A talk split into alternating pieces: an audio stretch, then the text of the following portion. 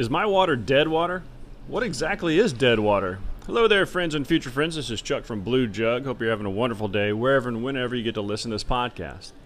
Yeah, so what exactly is dead water, and is the water I'm drinking dead water?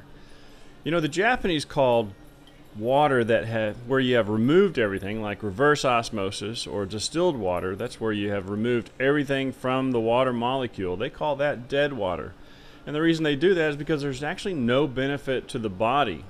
Uh, there's no minerals in the water, there's nothing there.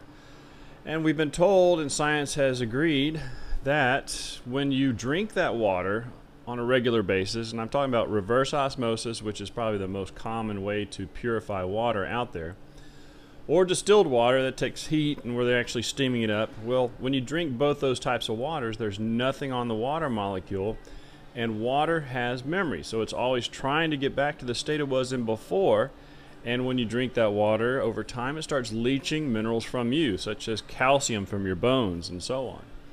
So that's why the Japanese call it dead water. It's not the fact that it's alive or living or dead or, you know, um, you know, has a heartbeat or anything like that. It's just that it doesn't have the minerals in the water that are there to provide for life. Yes, H2O is necessary for life. We have to have water. We have to have it on a, on a regular basis every day. Otherwise, we have some serious problems, just like if we don't eat food or if we don't breathe. Of course, we have to drink good quality water, but we want to make sure it's the best water possible. So if you're able to find a spot or a, spring or a well water that has the minerals in it, but it's void or does not have any of the harmful chemicals in it, like lead, aluminum, pesticides, herbicides, you know, man-made toxins that we uh, throw in our water, of course, then you're better off than most of the people of the world. We need to have good quality water, and that's what we're trying to do at Blue Jug. We're trying to provide the best water possible. It's water with the minerals added back into it. We clean up, we get rid of all the junk, and then we add all the good stuff back.